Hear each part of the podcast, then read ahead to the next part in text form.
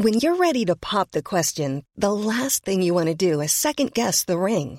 At Bluenile.com, you can design a one of a kind ring with the ease and convenience of shopping online. Choose your diamond and setting. When you find the one, you'll get it delivered right to your door. Go to Bluenile.com and use promo code LISTEN to get $50 off your purchase of $500 or more. That's code LISTEN at Bluenile.com for $50 off your purchase. Bluenile.com code LISTEN.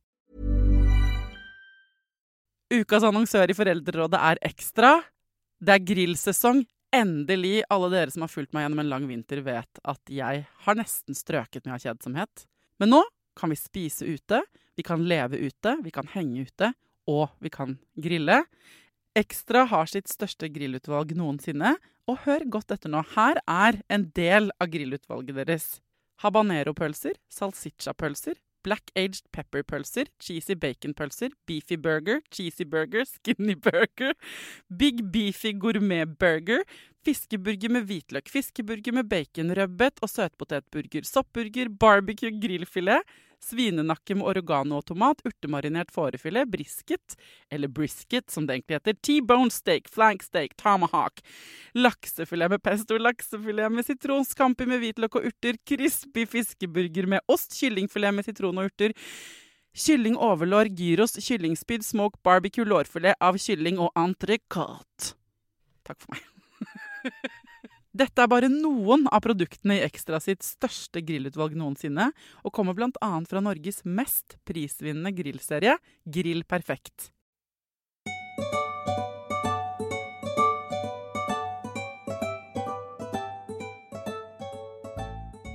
Hallo, alle sammen, og hjertelig velkommen til en ny fredagsspesial av Foreldrerådet. Hvordan står det til med dere? Med meg så er det jo sånn eh, at jeg i januar strever litt ekstra. I år så fyller jeg 40 år. Altså, eh, når du Altså, jeg fyller på tirsdag. Fyller jeg 40 år. Og det kjenner jeg også litt ekstra på, i tillegg til at det er liksom mørketid og sludd 24-7 og alt det der som jeg vanligvis syns er vanskelig. Jeg gleder meg til bursdag, altså. Jeg syns ikke det er noe stress å bli 40, men eh, jubileum er jo liksom en egen greie. Så uh, i tillegg til at jeg jubilerer, uh, så holder jeg jo på med dette Hei Døden-prosjektet, som jeg vet mange av dere har hørt på. Takk for alle fine tilbakemeldinger og sånn. Og det er rett og slett så Hva skal jeg si? Sterkt å jobbe med. At jeg bruker eh, helt enorme mengder kapasitet i hverdagen min akkurat nå på døden og på min egen emosjonelle rollercoaster. Og eh, det, det, det, føles bare veldig fint og eh, veldig nært. Eh, og krevende samtidig. Så jeg er kanskje tidvis en litt dårligere mor og en litt dårligere kjæreste. men det sier både barn og kjæreste at det går bra. Så hvis du som meg da, har litt ekstra på tallerkenen, eller føler at den børen vi bærer nå er litt ekstra tung, så tenkte jeg at jeg for det første skulle liksom um, gi noen helt konkrete råd i dag. Skaffe noen råd til veie og minne oss om hvordan vi kan bli lykkeligere. Uh, og i tillegg så skal jeg støtte meg litt på overskuddstida, hvor jeg Ikke sant? Det som er fint når man lager to episoder i uka eh, over lang tid, er at man har så mye gull i arkivet som jeg vet at dere ikke har fått hørt ordentlig. ikke sant? Det er mange av dere hver uke som sender meg meldinger. 'Har du laget episode om det?' Har du laget episode om det? Og det har jeg. Så jeg skal spille en reprise i dag. En episode som kom ut for en god stund siden. Som inneholder mye eh, gullinfo om lykke. Om hva som gjør oss glad og det tenker jeg vi trenger en boost av nå i januar. Det er jo lett å tro at uh, det vi trenger nå, er å kjøpe nye ting. Jeg stoppet meg selv senest i går med liksom full handlekurv på en eller annen nettbutikk. For jeg husket på at det er ikke det. Jeg vet at ikke det er det jeg trenger. Uh, men det er fort å gå seg bort da, i det der jaget på å føle seg litt bedre nå når ting er litt tungt. Derfor så er det lurt å høre fra en ekte forsker hva det egentlig er som gjør oss godt.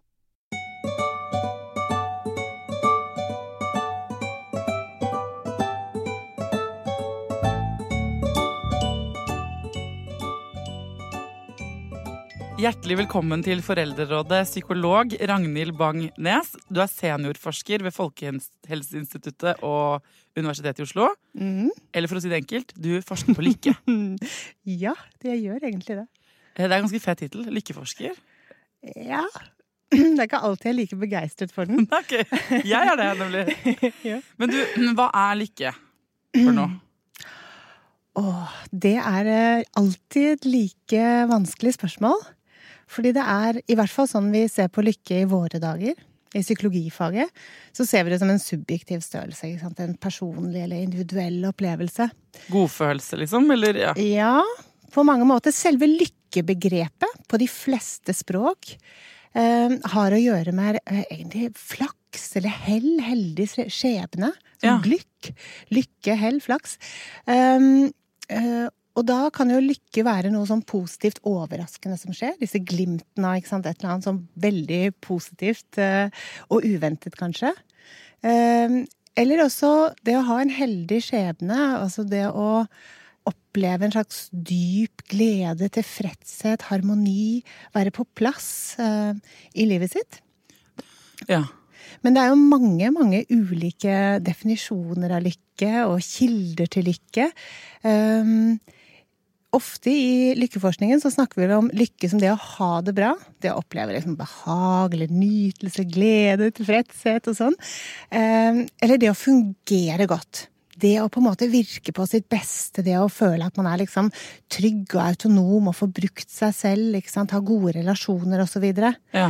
Um, og det var også et fokus på mange måter i, helt i eh, antikkens dager.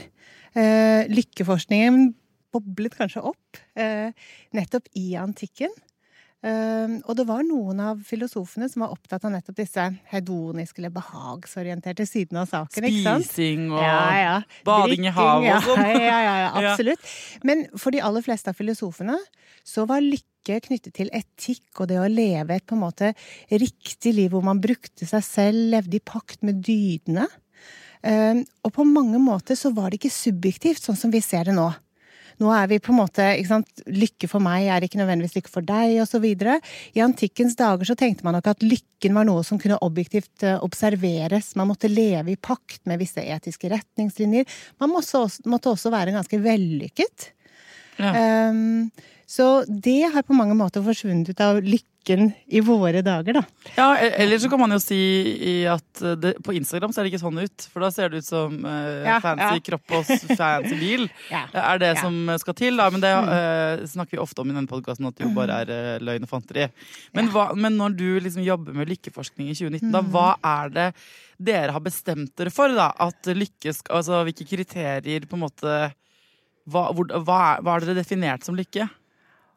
Og det er et veldig vanskelig spørsmål. Er det selvrapportert hva folk føler Ja, at de er? Liksom? Det er vanligvis selvrapportert. Eh, Ja. Så ofte spør vi folk om hvor tilfreds de er, om hvor mye glede de har opplevd enten det siste døgnet eller den siste uka. Hvordan de opplever livet sånn i alminnelighet. Om de opplever å ha mening, for eksempel, i, i det de driver med i det daglige. Ja. Um, så, så på mange måter så ser vel jeg lykken som, som mange ting, eller flere på en måte opplevelser som, som gjerne man burde, altså man burde ha flere av disse Ja. ulike positive opplevelsene, da. Både oppleve mening, det må um, være tilfreds og få brukt seg selv, ikke sant, og oppleve glede og latter.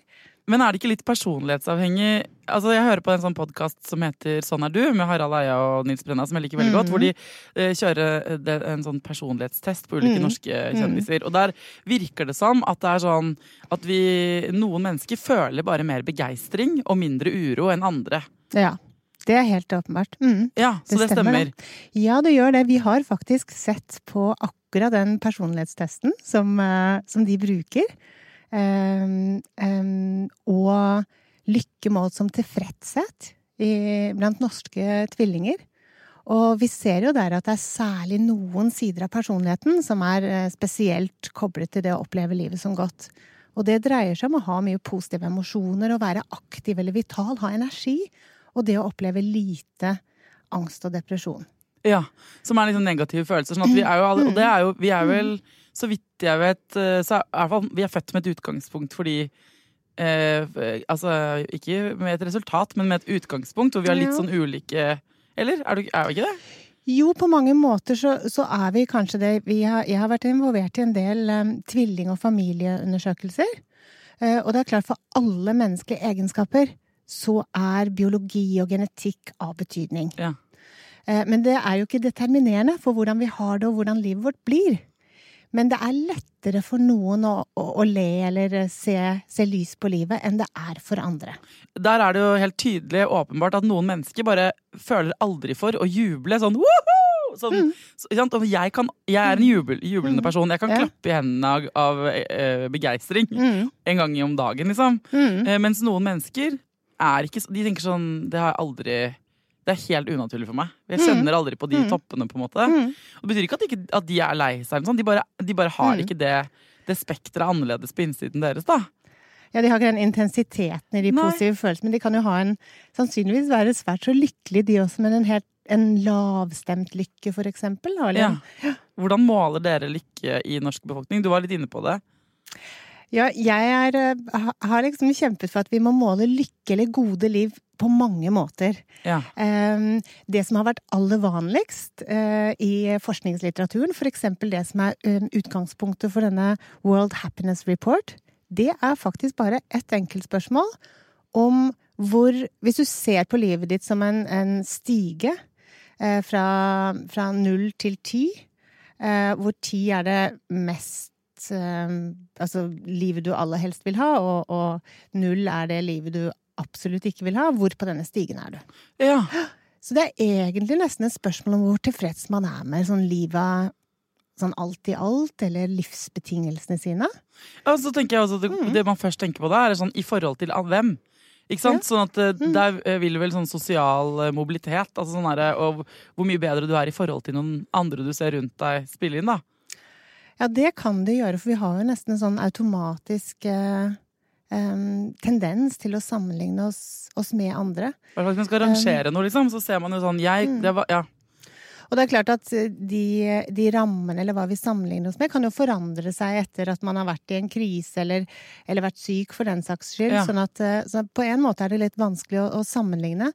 Men den vanligste måten er rett og slett å måle tilfredshet. Ja. Eh, og det er nesten bare det vi har i, i eh, til å internasjonale sammenligninger. Mm. Eh, men det er klart at, at det å måle glede er noe litt annet. Ja. Eller mening i livet, eller hvor mye man lo i går, ikke sant? ja, for når du sier det, så får jeg ulike tall. Ja?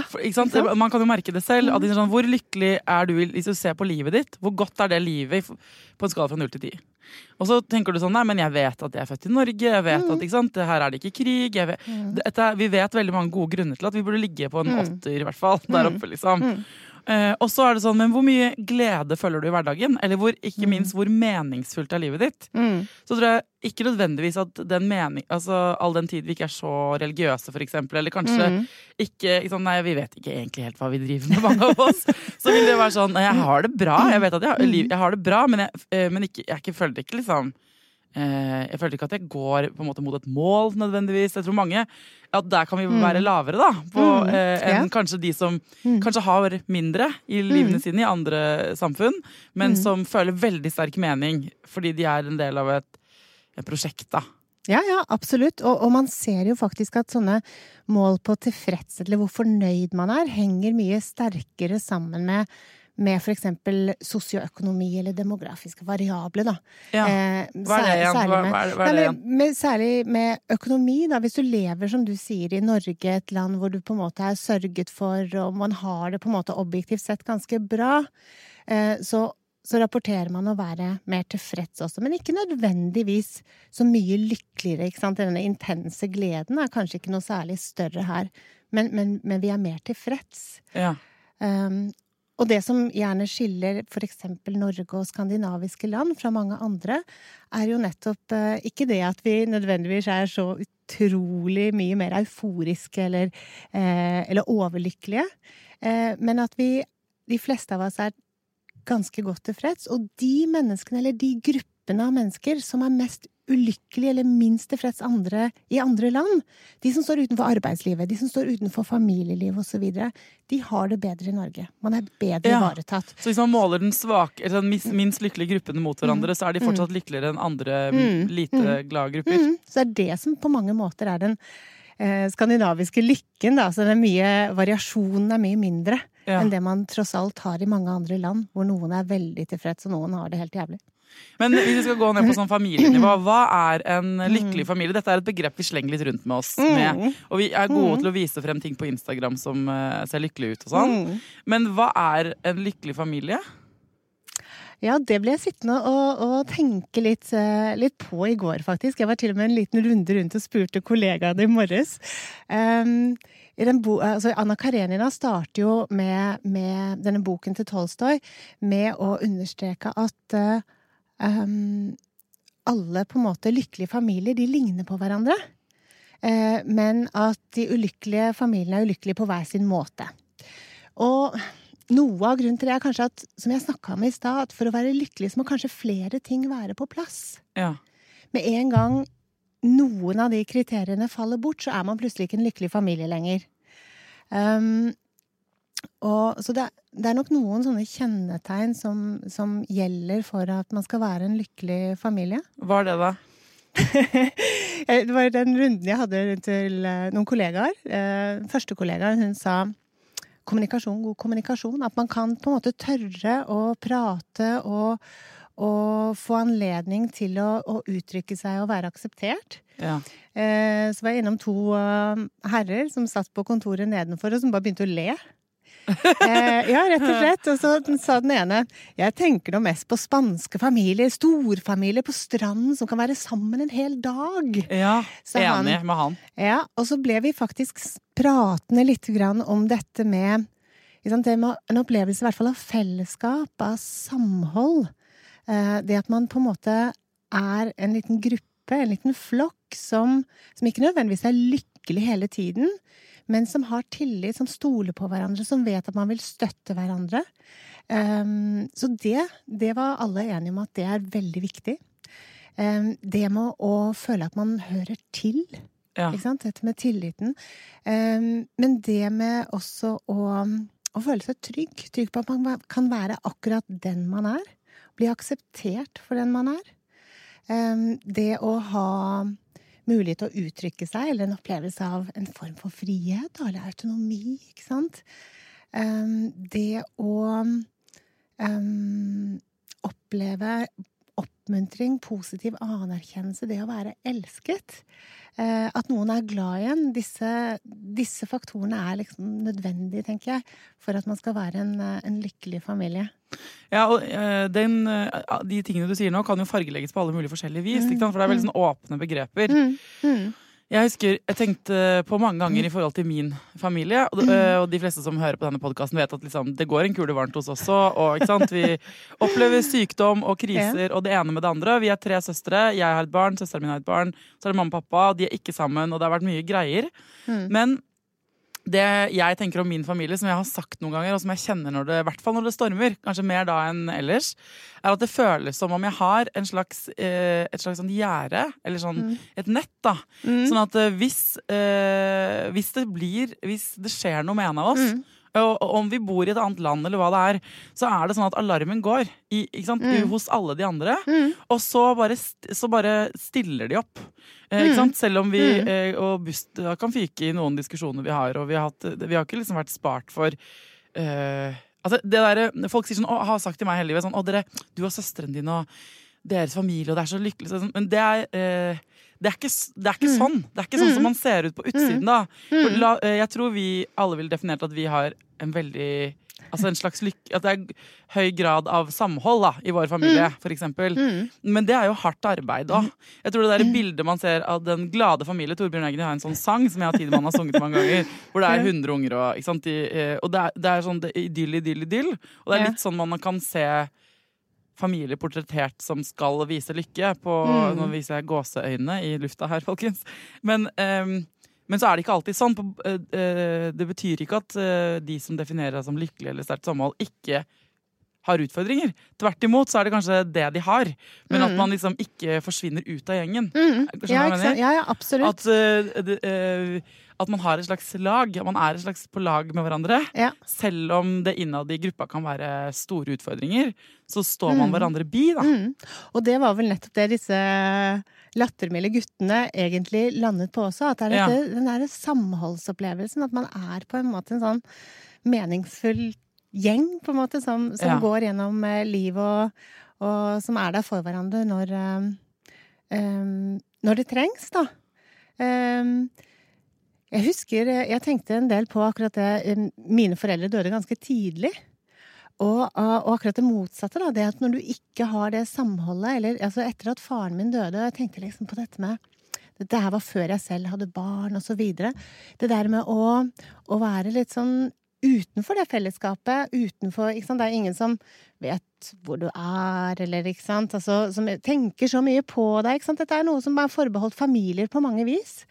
Um, det, den følelsen å være skrevet ut av en historie, av, et nettverk, av et fellesskap, det var en ganske sånn um, Ja skjellsettende opplevelse, egentlig. Ja. Ja. Som jeg har tenkt mye på i ettertid.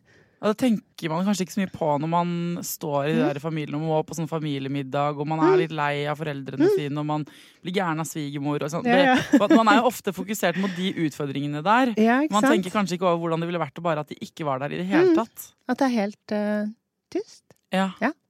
Ja, det er helt sant. Men, men uh, dere har ikke da forsket på sånn akkurat norske, hvilke norske familier og hvilke faktorer har de som fellesnevnere som gjør dem mer tilfredse? Eller? Nei, det, det har. Vi vet mye om hva som gjør nordmenn tilfreds, og, og vi vet jo at det er, eh, at det er eh, mye høyere tilfredshet blant eh, de som er gift, for eksempel, enn de som er aleine. Ja. Og, og høyere blant de som er gift enn de som er samboende i mange, mange utvalg. Hvorfor det, tror du? Nei, det, det vet jeg ikke. Nei. Det kan ja. Um, men, men vi ser jo faktisk det. Men jeg så nettopp på data nå rett før helgen, og blant nordmenn i dag, eh, av de som er gift, eh, uavhengig av alder, altså, så var det rundt altså 45% som var veldig tilfreds. Mm. Ja. Um, Det virker ikke sånn som det man Det er ikke det man har inntrykk av. Og så har det jo vært mye fokus på om man blir lykkelig av å få barn. Og det har vi studert en del, og man har gjort mange studier av dette internasjonalt også. Eh, og i Norge så går det an å være lykkelig med barn. I større grad, enn, I større grad enn mange andre land. For innenfor lykkeforskningen så har det nettopp vært, nett, nesten vært et sånn paradoks, dette her med at man blir mindre lykkelig når man får barn. Ja. Og så blir man ikke lykkelig igjen før de flytter ut. Um, og det har nok vært uh, mye basert på, på utvalg som ikke er skandinaviske. Um, og det at man har målt tilfredshet, ikke sant. Eller sånn Ja, den der, mm -hmm. nettopp den skalaen du snakket om innledningsvis, Ja. om eh, 0 til 10 Ja. i forhold til Og da sammenligner jeg jo med mange andre ting. Ja, så er det jo sånn når man, Med barn så kommer det utrolig mye bekymringer. Utrolig mye stress, dårlig søvn, ikke sant. Altså de får frem det aller verste i deg. Preaching to the choir. Sant? Og det aller beste, ikke sant. Det er Ja. så fantastisk også. Man har noen opplevelser som er helt unike. Absolutt. Um, så de kommer på en måte på godt og vondt. Ready to pop the question? The jewelers at BlueNile.com have got sparkle down to a science with beautiful lab grown diamonds worthy of your most brilliant moments. Their lab grown diamonds are independently graded and guaranteed identical to natural diamonds, and they're ready to ship to your door. Go to BlueNile.com and use promo code LISTEN to get $50 off your purchase of $500 or more. That's code LISTEN at BlueNile.com for $50 off. BlueNile.com code LISTEN. Okay, I have two new obsessions that I need to share with you. Impress No Glue Press On Manis and Impress Press On Falsies Lashes. Trust me, these are getting ready game changers. Both require no glue, so there is no damage to your natural nails and lashes, no mess, and no annoying dry times. Just one step and you're done. Boom. Instant glam. Visit impressbeauty.com slash presson and use code PRESSON25 at checkout for 25% off Impress Manicure and Press-On Falsies. Ukas annonsør i Foreldrerådet er Next Story. Det er en lydbok- og e-bok-app. Altså du kan både høre på bøker og lese dem på telefonen din eller nettbrettet ditt. Og akkurat nå så får du 45 dager gratis, både til deg som kanskje har prøvd Next Story før, men også til deg som er helt ny. Jeg digger at også de som har prøvd det før, får lov til å prøve igjen. For å få 45 dager gratis, gå inn på nextstory.no foreldrer. Nextstory har tusenvis på tusenvis av bøker du kan lytte til eller lese. Og i dag har jeg tenkt å anbefale eh, noen bøker som eh, faller innenfor det som kanskje kalles selvhjelpsbøker. Men den kategorien har jo litt ufortjent dårlig rykte, spør du meg. Den første boka jeg vil anbefale, er boka som heter 'Psykolog med sovepose'. Johanne Refseth, som har skrevet den boka, var jo gjest her for noen uker siden. Den er absolutt verdt å lese eller lytte til. Andre anbefalingen jeg vil gi deg, er Sissel Grans bok 'Men størst av alt er begjæret', som handler om det å begjære noen andre enn den du er sammen med. Og jeg har også laget en episode med Sissel Gran om det temaet for et par år siden. Den boka er fantastisk. Hvis du har lyst til å prøve ut Next Story for første gang, eller eh, har prøvd ut før, men vil prøve det ut igjen, helt gratis i 45 dager, gå inn på nextstory.no skråstrek foreldrer. Og så er det i mange land hvor man kanskje ikke har like stor mulighet til å være i arbeid eller utfolde seg på andre vis mm. enn via familien. F.eks. for eksempel hvis man er kvinne, og, og hvor man ser at, eh, at mange kan være mindre tilfreds med det å ha familie. Man må på en måte velge arbeidsliv eller familieliv, ikke sant? Eh, det har man ikke trengt i Norge på, på veldig lang tid.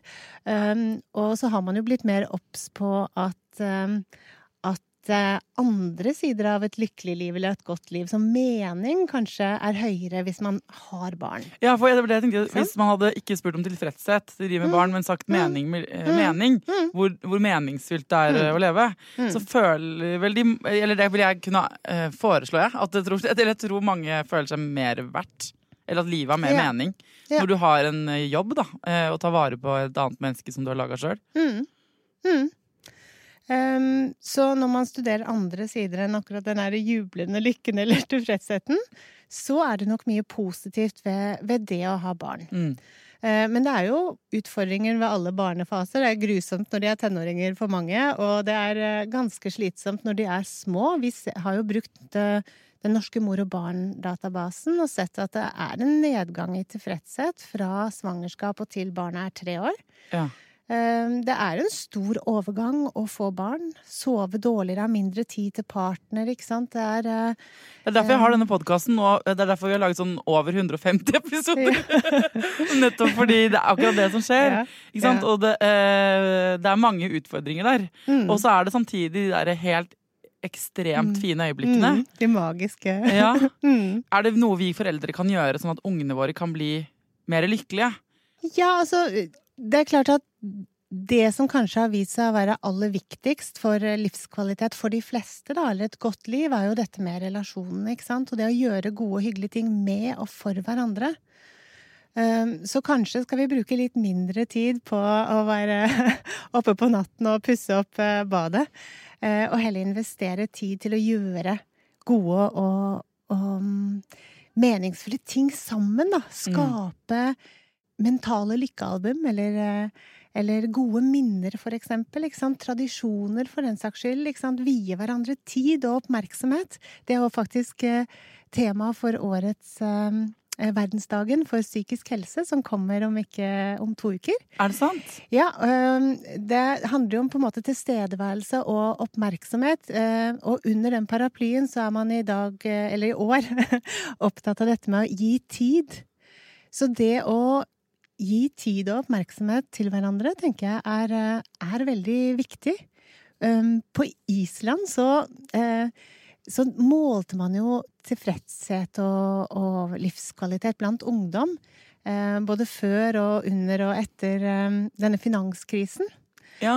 Og der har man i noen grad sett at ungdommen klarte seg så mye bedre og var så mye lykkeligere enn det man kanskje skulle forvente. Ja. Eh, fordi de ble jo rammet veldig hardt av finanskrisen.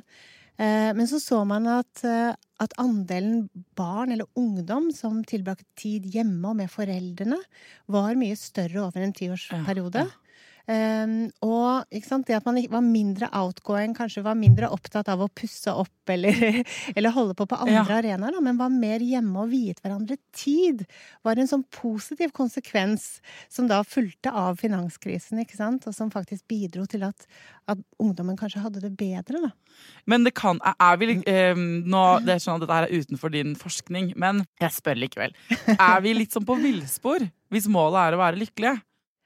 Ja, det, eh, man har i hvert fall en god del forskning som, som, tyder på at folk har en del feilaktige antakelser om hvor man på en måte finner lykken, da. Ja. Eh, for eksempel så kan man jo tenke at eh, man blir lykkelig bare man får den sant, jobben eller, De eller, den bilen eller det huset eller hjemmet eller flytte på landet for den saks skyld. Um, og så er det ikke alltid sånn. Nei. En ting er jo selvfølgelig at man tar altså Hvis du flytter på landet, så kan det hende at uh, du, du, flytter jo på en måte med deg selv. Uh, og det er ikke alltid like hyggelig på landet heller. Det kan bli ensomt, eller det kan bli ikke sant? For, du er jo stuck med ditt eget uh, hode. Er, ja, sånn at ja. ofte så Sånn i, i, gjennomsnitt så har ikke sånne flytteprosesser um, stor betydning for, for, lykkefølelsen. Men for noen kan det ha stor betydning, ikke mm. sant? Uh, men dette med sånne behagsopplevelser eller, eller um, materielle goder uh, har ofte veldig lite med lykke å gjøre. Og man ser ofte at dette med å ha materialistiske verdier henger sammen med lavere livskvalitet og høyere nivå av psykiske plager i et langtidsperspektiv. Oi! Ehm, så, så, det er faktisk ikke særlig hensiktsmessig eller bra for lykken vår. Nei. Eller for familielivet vårt, hvis vi er veldig opptatt av akkurat mye materielle um, materielle goder, da, ikke sant. Altså polerte fasader og selvbilder har på en måte ikke De er ikke så psykisk næringsgivende, da. Eh, og jeg tenker ofte at, at, noe av det fokuset vi kan ha på de ytre materielle eh, godene, ikke sant, eller eh, ferieturen eller eh, designmøblene eller, eh, eller merkeklærne, eh, kanskje kan, kan skade mye eh, familielykke. Ja. Det legger på en måte fokus på, på helt andre faktorer eh, enn det som faktisk gir lykke. Mm. Så det på en måte kan virke litt sånn eh, Ja, det tar fokus bort fra hvor vi faktisk burde investere, da. Ja. Men er det litt sånn for mye fokus på lykke også? For da, øh, jeg er jo åpenbart en sånn menneske som føler på begeistring og glede. Og min skala jeg tenkt går opp til ti, og jeg prøver å jobbe mot å ligge på til nier. Liksom. Jeg kjenner at maskineriet mitt jobber mot øh, det, og, og sånn. Uh, men så jeg, uh, kjenner jeg mange mennesker som bare Og jeg har tenkt sånn Nei, for det er utenfor din comfort zone. Eller sånn, og jeg har hørt da, intervjuer med forskjellige kjendiser også, som har en annen type personlighet, og som, som har sagt um, Jeg har hørt det bli sagt, da Sånn, men eh, kan vi ikke bare gå for å ha det helt ok? Ja. Altså sånn derre terningkast eller sånn eh, skala Å lande på en solid sekser, liksom. Fordi at selve maset med å gå fra, eh, fra en sekser til en nier er mindre lykkefremmende og mer stress, da, opplever noen, ikke sant? For meg er det naturlig ja. å ligge der oppe og vake fordi jeg liker det. Mens ja. andre jeg har, jeg har, hatt kjærester som har vært sånn hvor jeg har tenkt sånn etter forholdet jeg sånn ja, nei, fordi Du ville jo bare være på en sånn solid sekser, og her har jeg drevet og jobbet for at vi skal opp, og, opp på en åtter. Og det blir vanskelig, da. ikke sant? Ja, ja faktisk. Altså, vi, det er en ganske stor andel av befolkningen nå som rapporterer ni og ti. Ja. Ganske stor andel av den norske befolkning. Men min opplevelse fra eksempel fra, mm, fra foredrag eller undervisning, når vi spør mange mennesker hvis du øh, øh, Hvor lykkelig er du på, på, en skala fra null til ti? Så ligger de fleste på en syver, ikke sant. Syv og en halv, kanskje opp i åtte. Men når du spør hvor ville du like å ligge? Hvor vil du være hele tiden, på en måte? Så er det veldig få som sier de vil ligge på en tier, og da sier de nettopp dette her med at åh, det høres litt slitsomt ut. Ja. Og jeg spurte datteren min også, og hun svarte som ganske mange andre. Hun svarte at hun lå på en åtter, og så sa hun at nei, hun ville ligge på en åtter, trodde hun. Hun syntes det var greit. Uh, og da jeg spurte litt om hvorfor, så var det jo nettopp det at hun vil ha noe å strekke seg etter. Hun ja. vil jo på en måte ha noe å, å utvikle seg mot, noe å, å hige etter, ikke sant? Eh, og det er nok noe som mange, mange opplever. At det er greit å, å ha noe, et mål å jobbe mot, eller ikke sant? At man, man ligger på en åtter. Uh, hvordan blir vi lykkelige der vi er, på en måte? Jeg pleier å vise til, um, til hverdagsgledens fem, da. Som en liten sånn verktøykasse som er nyttig for alle å ha. Den kan brukes av individer, den kan jammen brukes av kommuner eller stat også, eh, for den saks skyld. Men, men, i Storbritannia for noen år siden så eh, var det en gruppe som fikk i oppdrag å, um, å finne frem til hva er de fem viktigste temaene, fem viktigste aktivitetene for hverdagsglede eller psykisk helse eller sant, livskvaliteten. Eh, og det de kom frem til, var nettopp dette med å knytte bånd. ikke sant? Dette med å investere i relasjonene. ikke sant? Være til stede for andre mennesker.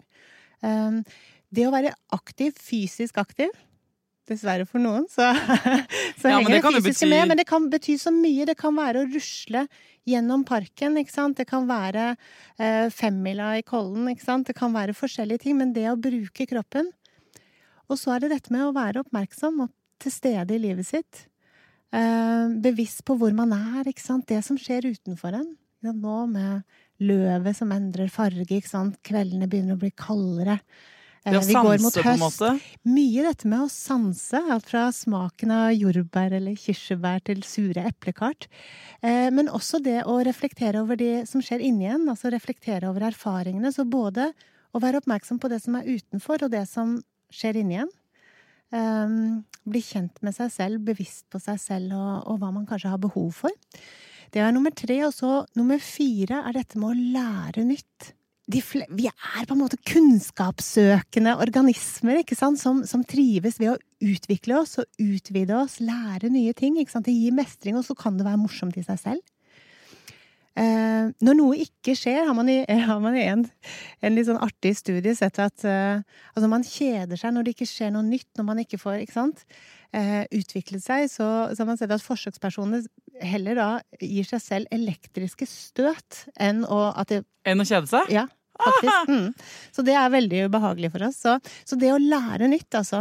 Og så er det siste av disse fem dette med å gi eller gi tid, for eksempel. Altså bidra med iveren sin, ikke sant. Det å gi, vi, gi, til andre? Ja, gi til andre. Altså, vi er flokkdyr, ikke sant. Vi har utviklet oss gjennom en utviklingshistorie. Og det har vært helt nødvendig for familier eller grupper å samarbeide, ikke sant. Ja. Det å stå sammen, apropos samhold av familier, som vi snakket om, om tidligere.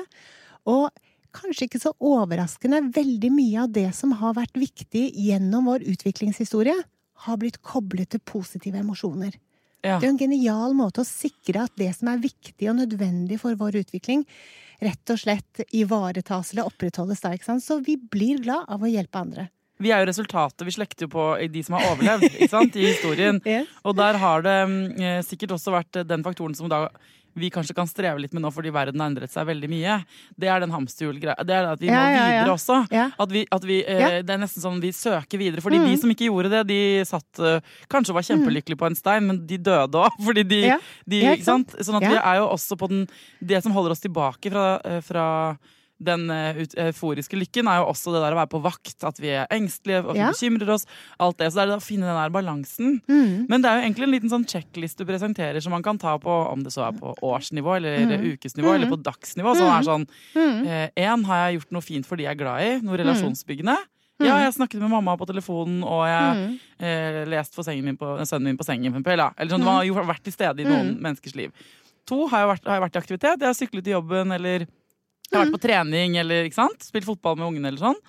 Check. Eh, tre, hva var det nummer tre igjen? Det var Det å være oppmerksom til være stede. Oppmerksom, ja, og der, der er jo apropos eh, altså sånn meditasjon og mm. mindfulness, som er mm. veldig i vinden her nå. Mm. Men jeg mm. tror kanskje det er et sånt punkt Søndagstur og henge med familien, det gjør vi mye av. Men det der å kjenne etter sånn Hvordan har jeg det egentlig i dag? Eh, og hvordan mm. smaker maten min? Mm. At man ikke er på vei til fotballtreningen i hodet mens man spiser middag, mm. men at man faktisk mm. er til stede i den middagen. Da. Mm. Mm. Der har vi vel eh, mange av oss litt å gå på. Absolutt. Og så var det nummer fire. Nå er jeg dårlig til å huske. Fire var Det det med å lære nytt. Lære nytt, må, ja. ja ikke sant? Sånn sett for min del så er det et, et, takk for at dere kom, dere gjestene kom hver uke, så får jeg lov til å sitte her og lære noe nytt. Så der har jeg ordna meg på punkt fire.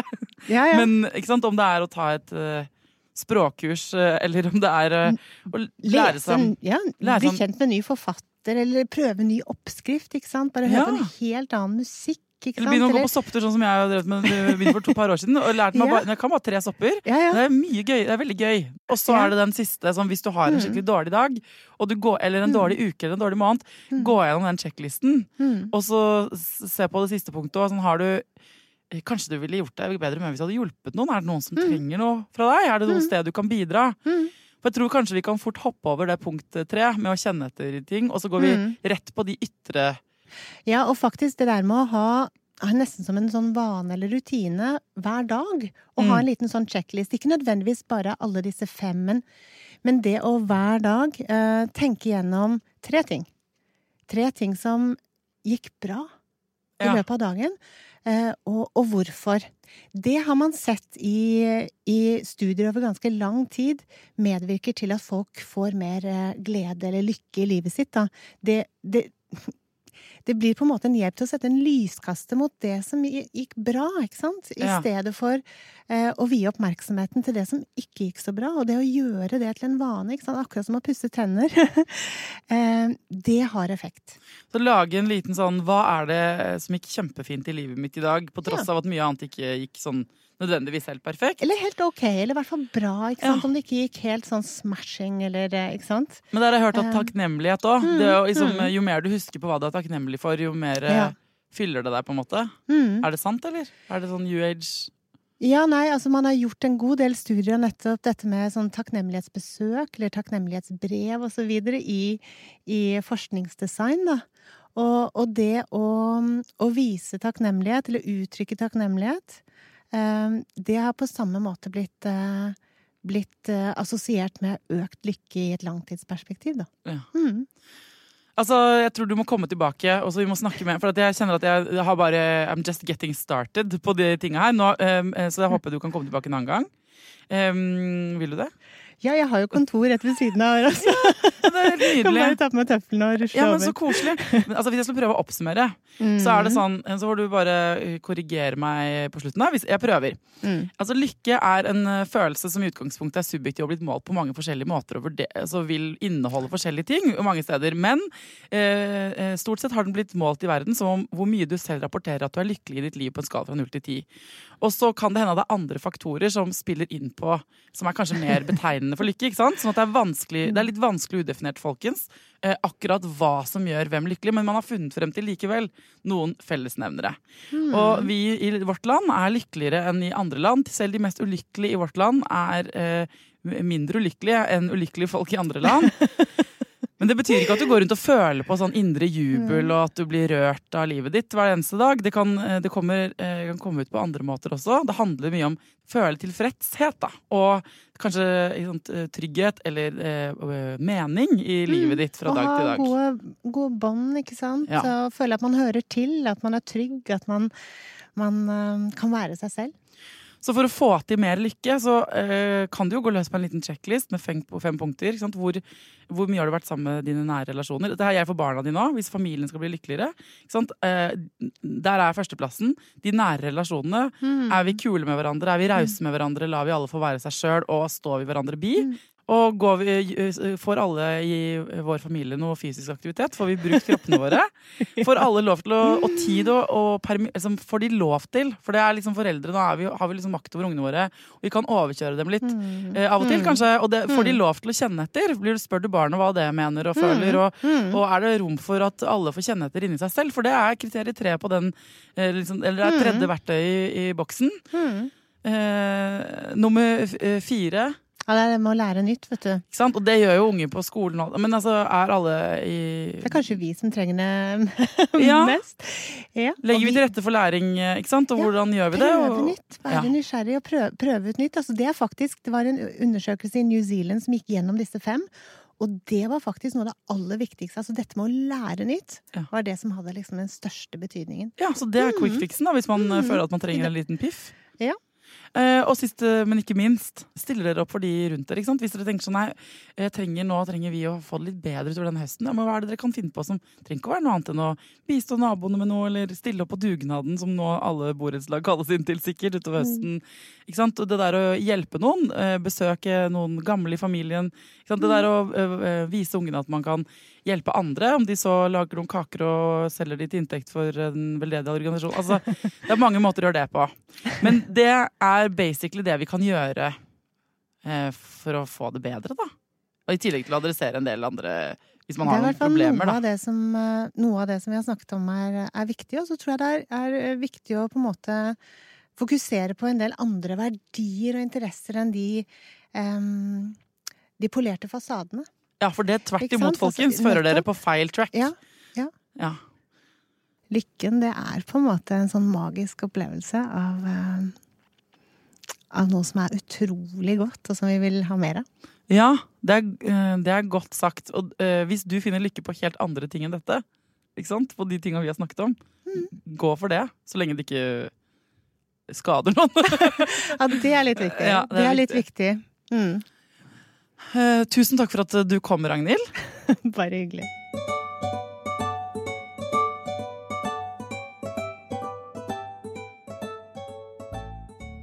I tillegg til de gode rådene fra Ragnhild om å lære nye ting og gi andre hjelp og alt det der, så vil jeg også legge til ett nå eh, fra eh, januar 2023.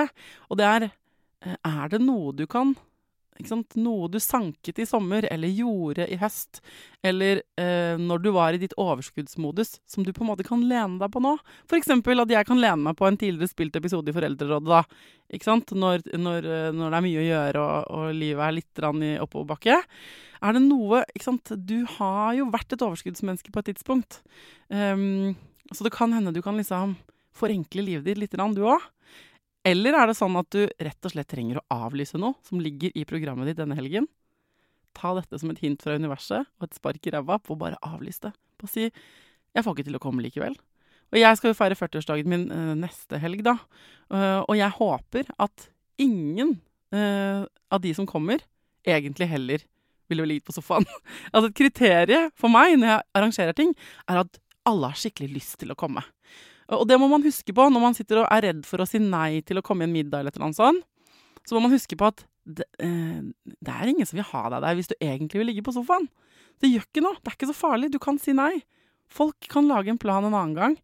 Dette er vinterdvaletiden, så hvis du trenger å legge deg eh, ned i en sofa eller et eller annet annet sted, så er det nå. Ikke sant? Det er mye lettere å gjøre det nå i januar enn om tre måneder når vi skal ut og se på sola, klatre i trærne og alt det der. OK? Så husk det. Eh, du har tillatelse til å slappe av. OK, dere. Eh, god helg til neste gang. Ta vare på deg sjæl. Ta vare på ungen din, og lykke til.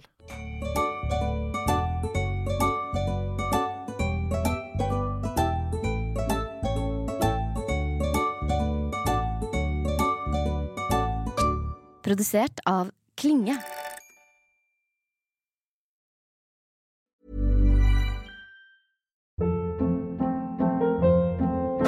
Hold up. What was that? Boring. No flavor. That was as bad as those leftovers you ate all week. Kiki Palmer here, and it's time to say hello to something fresh and guilt-free. Hello Fresh. Jazz up dinner with pecan-crusted chicken or garlic butter shrimp scampi. Now that's music to my mouth. Hello Fresh. Let's get this dinner party started. Discover all the delicious possibilities at hellofresh.com.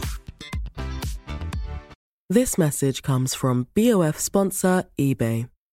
You'll know real when you get it. It'll say eBay Authenticity Guarantee. And you'll feel it.